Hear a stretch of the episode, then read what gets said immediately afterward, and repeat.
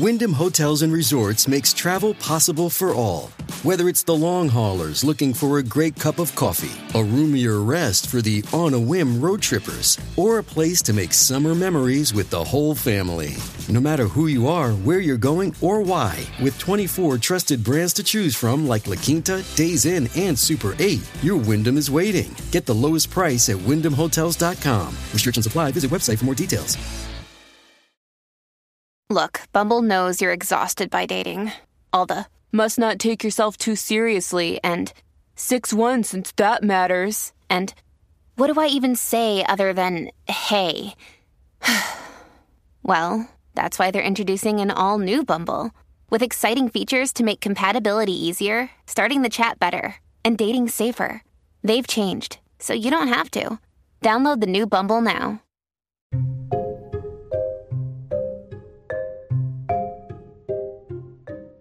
Hello, everyone, and welcome back to the British Royal Fanatic Podcast. I'm Hayden, your American friend with a passion for British royal history. Hi, friends.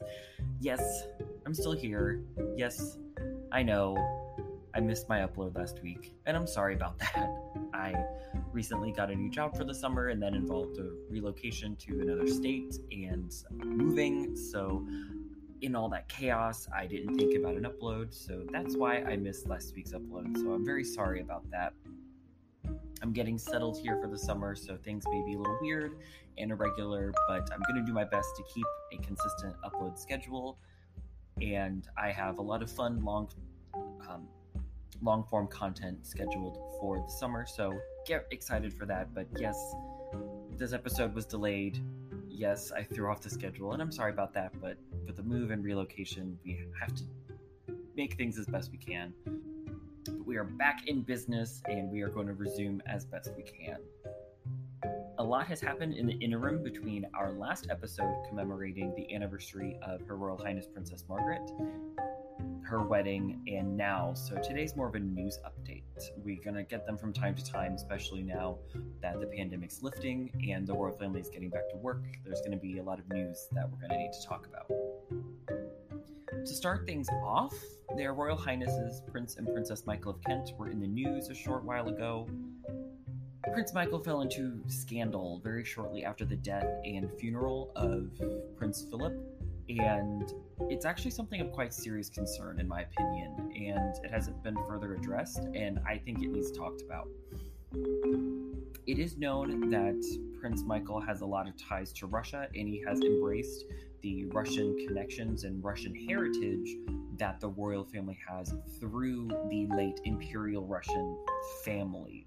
However, this goes more than that. It's a lot deeper than that. The prince has been accused of selling access to Russia's leader, Vladimir Putin. News reporters got the tip and disguised themselves as potential investors wanting to talk to Putin, and they caught the whole interaction on film. Commentators and critics are really wanting to see if the Queen will do anything about it, as this is direct political involvement of members of the royal family. They don't have the constitutional ability to do that. By being a member of the royal family, they give up that right. They have to be politically neutral. And he's directly being involved in business and politics by selling time to Vladimir Putin. Many are calling for the prince to be stripped of his titles and honors, and they're really comparing this to the treatment of the Duke and Duchess of Sussex when they stepped down. They're commenting that of the hypocrisy that he's allowed to do this but can still keep everything, but they just want to step back from royal work and they get ousted. So many people are noting the hypocrisy here. It's unknown if the Queen has actually done anything to address this within the family, and I doubt we'll know since this is such a big issue. But this does bring to light the idea of what do other royals, either titled or not, do when they're not working for the firm? What do they do to make ends meet and how they make money? And this is one of the things that they might and maybe resort to. Others, including the Royally Obsessed podcast, say that this is more fuel to the fire for Prince Charles's plan to slim and trim down the royal family once he ascends to the throne. again, we've talked about this a few times, where he has a plan of slimming things down and really streamlining who can be a royal highness and a prince or princess and who can be titled going forward. He's really trying to save that for only those that are actually working for, quote unquote, the firm. But Prince Michael's in a lot of hot water with his connections to Vladimir Putin and selling time to people wanting to talk to him. Additionally, Princess Michael was in the news, and it's reported that she's in the hospital and she's not doing well.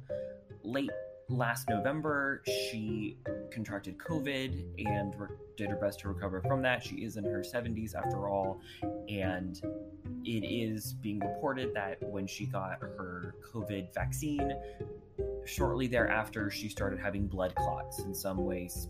It isn't being directly reported that the blood clots are a side effect of the vaccine, but again, it is within that time frame of when side effects will happen. We do not know if she has officially 100% recovered, but she is in hospital recovering from those blood clots. So it is known, we've addressed this in the podcast and a few episodes ago, that Prince and Princess Michael of Kent are quite problematic figures within the royal family. So while I don't wish ill will on anybody recovering from illness, what Prince Michael is doing is not necessarily something I agree with, but I digress. It isn't 100% proven true. It is an allegation, but they have a lot of good evidence to back up that claim. The Duchess of Sussex has announced that she is in the process of releasing what could be the first of many children's books. She's seemingly following in the footsteps of the Duchess of York, but people are being very critical of her in her decision to start writing children's books. The story behind the subject that she's talking about is actually quite touching. It is a story that she shared with Harry when she was pregnant and has subsequently told Archie, so the sentiment behind the story is nice, and I don't want to detract from that. But people are being very critical that she's publishing under Meghan, the Duchess of Sussex, and the public doesn't like that. They are being very critical of her in the decision to use her title, because she's been so critical of the royal family, and of course the famous and now infamous Oprah interview that she shouldn't be given use of those titles because she's been so critical of the family. People are claiming that she's using the title to get ahead. I don't really have an opinion on this, but it is note that she is beginning to start to release children's books. This could be a future vocation in the future. I know the Duchess of York has released quite a few kids' books and seems to have a lot of success there. So is she following in the Duchess of York's footsteps? I don't quite know, but the Duchess was at least there for Meghan to help teach her and guide her through some moments in her time within the royal family. So it's no shocker that she would also follow in footsteps there. Their Royal Highnesses, the Duke and Duchess of Cambridge, have completely rebranded themselves on social media. This came as quite a shock last week. They were known as @KensingtonRoyal across all social media platforms. Well, now they have rebranded as @TheDukeAndDuchessOfCambridge. They've redone their YouTube channel. They're really redoing their presence on social media. And some people made jokes that they're trying to become quote-unquote influencers. But no, they're just doing their best to rebrand themselves and what it is that they're doing for the firm. They may not be the biggest fans of media. And of course, we'll see that in a story coming. But they at least know the power of it. They know the power of social media. So it's no surprise that they would rebrand what they can control. And they're, of course, going to use it to highlight royal work, their causes, if and when they go on royal tours again. So, but it was a shock. I remember waking up and seeing those Twitter alerts that the Duke and Duchess of Cambridge have completely rebranded their social medias. It wasn't a gradual thing. It was a just boom, sudden shock and change. But who knows what they have in store in the future. I foresee a lot of really big plans. In light and very fun news, it was announced that Her Royal Highness Princess Beatrice and Mr. Edoardo Mapelli Mozzi have announced that they are expecting their first child. Yes, we have another royal baby, and it is very exciting, and I'm very hopeful and excited for the couple. It was shared across all the royal social medias and the personal social media of her sister, Her Royal Highness Princess Eugenie. and it was shared on Thursday, May 20th. And I'm just excited. I love it when royal babies are born. It's just, I don't know, I just like it. When the child is born, they will more than likely be 11th in line to the throne, but as the child gets older, that will, of course, fall lower and lower and lower as, of course, members above them have children and their children fall into the line of succession and so on and so forth, but the child will be in line to the throne. Now, while Mr. Edoardo Mapelli Mozzi does have claims to his father's title, which is that of a count in Italy, the title isn't registered or recognized in England. So while Princess Beatrice may be a countess at some point, it won't be recognized in England. They haven't done that to do so. When they did get married, they also opted out of having English titles. So while the child, whatever the sex may be, will have claims to the throne, they will not have a title. But all in all, we wish them the best, and we wish for a good pregnancy for Princess Beatrice. I know first pregnancies are very anxious and very scary because you don't really know what to expect. Everybody's pregnancy is different, but we have well wishes here for the couple, and we are excited for them. As each day passes, more and more royal residences are coming out of mourning and are officially reopening, this time for good. A few episodes ago, we talked about how things were reopening, but then the unexpected death of Prince Philip really put a halt on all of that. Well, now things are opening up completely for the future across all the royal residences in both the Royal Collection Trust and in historic royal palaces. I've been seeing bits of Hampton Court Palace and the Palace of Holyrood House and the Tower of London posting, as well as Sandringham, Balmoral, things in Windsor Castle opening up again, and they're very excited to share some exhibits. I know there's a new one with connections to King Henry VIII at Hampton Court Palace that I'm excited to see on social media. Additionally, members of the peerage are getting their homes ready for the summer as their homes are being opened to tour again. I know Highclere Castle, Beaver Castle, I believe Chatsworth House are getting ready to be opened. I don't know if Althorp is being opened. They haven't posted about it on social media, but they have been doing some redecorations and renovations. So that's at least going on at Althorp. But all the royal residences and museums are getting ready to open again, so it's exciting to see as things are reopening in England that these can now be enjoyed once again. Attire, so tiaras, military honors, awards, styles, sashes, medals, anything and everything you can think of. It's a very glittering occasion and very important for the running of Parliament. But this was very subdued and smaller. I believe they had one similar to this last year when they had the state opening of Parliament, where things were very informal. Normally, the procession starts at Buckingham Palace, where the Queen is seen in her full white regalia and wearing the George IV state diadem. And then when she gets to Parliament, she then goes into the robing room and has her robe on and puts on the Imperial State Crown. The purpose of the state opening of Parliament signals the beginning of the new government year, and the Queen announces and puts forth some of the things that the government is going to be doing this year. One thing to note is she doesn't write the speech that she gives. She will never write that speech. Members of government write the speech for her. As things were smaller this year, the Queen was not in any formal regalia. Instead, she was in just a dress, coat, heels, and a hat. But one thing to note is that she was in lilac, and lilac is the color worn of an individual in half mourning. So she is still mourning and going through it. And it was also a reminder that Prince Philip is gone, as her throne was relocated. Normally, we see her throne and the throne of the consort next to her. Well, the throne of the consort was gone, and instead in its place was the Imperial State Crown beside the Queen. She did not wear the crown this time, and her throne was relocated to more of the center, which, again, it was kind of sad not seeing the throne there because we got so used to seeing Prince Philip there.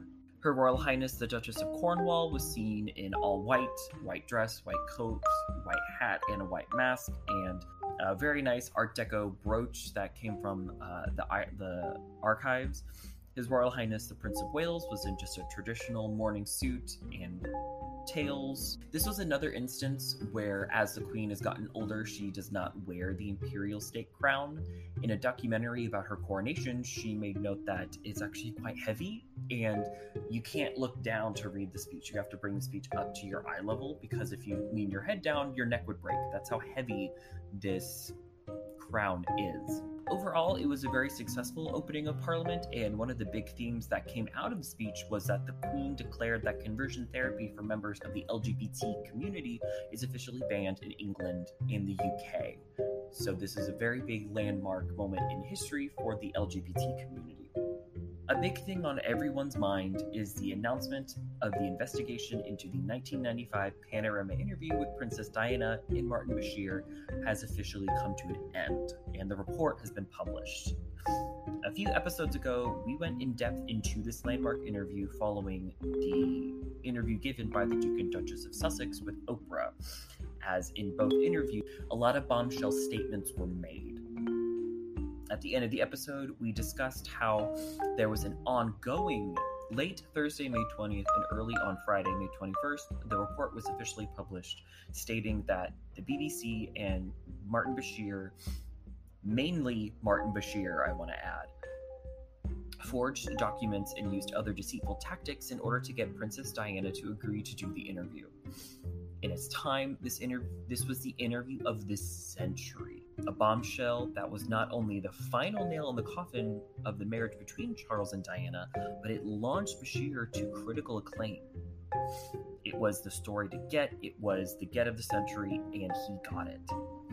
In this investigation, it was concluded that bank statements and other bank documents were forged, showing that Princess Diana's staff were going to other press outlets to talk to the media about her, and other deceitful tactics were used to obtain the interview itself, to coerce and probably intimidate Diana into agreeing to the interview. The Earl Spencer, at the time of recording, has not made a statement, but Prince William and Prince Harry have both gone on record to give their own statements. Prince William had a short video statement that was about a minute long, and in it, he condemns the BBC outright. He says that this interview fueled the paranoia and fear she had in the last years of her life, that her statements in the interview are not 100% true because of the coercion and intimidation she had in order to obtain the interview, and that the interview should be pulled from air and never to be aired again. Prince Harry had a written statement, and in it, he mainly just addresses the media outright, calling that this deceitful behavior is something that hasn't gone away, that it's something that we still see and experience to this day, and that this was one of many things that led to the untimely death of his mother. The BBC has issued formal, personal, and written letters of apology to Prince Charles, Prince William, Prince Harry, and to Lord Spencer. Bashir has formally retired from the BBC, citing health issues, but it's also unknown if this report was also there in his decision to retire. Former BBC Director General John Burt added that, quote, "It is a matter of the greatest regret that it has taken 25 years for the full truth to emerge." BBC Chairman Richard Sharp said on Thursday that the organization, quote, "unreservedly accepted," end quote, the report's findings, which showed, quote, "unacceptable failures," end quote. Management should have made more effort to, quote, "get to the bottom of what happened," end quote, during its own internal probe in 1996. In talking about the falsifying of bank statements and coercing Diana to do this interview, Bashir tried to defend his statements, saying that these had no bearing in Diana's final decision to have the interview. And shortly thereafter the interview itself, Diana even said that she had no regrets about it. While she had no regrets about it, it is known that during her lifetime, at this moment in her life, she was in a very vulnerable state. And it's unclear if her answer should be taken seriously because of how vulnerable she was. One thing to make note of is that at this same time, Oprah was trying to have an interview with Diana herself, And of course, that was unsuccessful. Some people on social media have been commenting on this, saying that Bashir used tactics to get the interview, but he let Diana speak her truth. So regardless of the tactics used, he only used it to get the interview, not to get answers, and that it doesn't really matter who Diana talked to, that the answers were still going to be there. So who knows if, well, we will never know if the tactics used by Bashir actually directly influenced Diana's answers, because we'll never get to know. She has since passed away. But it is known that Bashir used deceitful tactics to convince Diana, to gain Diana's confidence, and to convince her to actually sit down to have this interview. Commentators have also been comparing the responses given by the royal brothers and how different they actually are.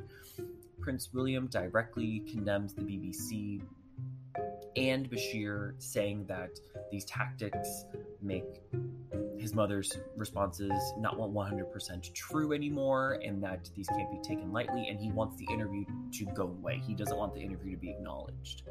Harry, on the other hand, addresses media as a whole, and he says that this is one of many things. William says this is the moment that changed his parents' marriage, but Harry says, no, there were other things that got it to there. So the brothers have a little bit of conflicting statements that commentators have noticed, that it seems that William wants this whole interview to go away, while Harry is acknowledging the interview and just the behavior is unacceptable. Of course, because of Diana, Harry was able to have an interview of his own, so it's understandable that he would want to support his mother in her decision to have such an interview. This whole situation is incredibly messy and will only get messy as time continues, as people want more answers. But at least we know the truth. The BBC and Martin Bashir used deceitful tactics to obtain the interview. But there you have it. There is our news update for the past 2 weeks. Some was fun, some was not so fun. And this is a little bit of a shorter episode, I know. Next week and going into the rest of summer, I'm going to try to do my best to get more longer form content out and get back into our regularly scheduled content. So everybody get excited. But that is your news update for the past 2 weeks here within the British Royal family. My sources for today's episode are The Sun, The Daily Express, the Royal Family's Twitter page and their website, as well as The Washington Post. If you made it this far, thank you for stopping by the podcast today. If you would like to recommend topics for future episodes or let me know how I'm doing and how to improve the podcast, drop me a line over at BritishRoyalFanPod@gmail.com.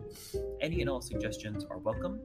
If you want to stay up to date on the podcast and events happening within the royal family, you can head over to Twitter and follow me at @Fanatic_Royal. I do my best to post regularly, and I haven't been these past 2 weeks because of my move, but I do my best to post regularly and interact with all of you as best I can. If you feel so inclined to donate to support the podcast, there are links on the Anchor homepage and the Twitter homepage. The Twitter page has a link to a one-time PayPal link if you would like to make a one-time donation to the podcast to help support it. But if you feel so inclined to donate monthly, there are links on the Anchor homepage. Any and all donations are much appreciated and welcome, and I am greatly appreciative from the bottom of my heart. Head over to Spotify, Apple Podcasts, CastBox, and more to rate, review, and subscribe. The more you do, the more people can see the podcast, and the podcast family can continue to grow. Have a great rest of your week, everybody. Stay safe and stay healthy. Do something nice for someone, and I'll see you in the next one.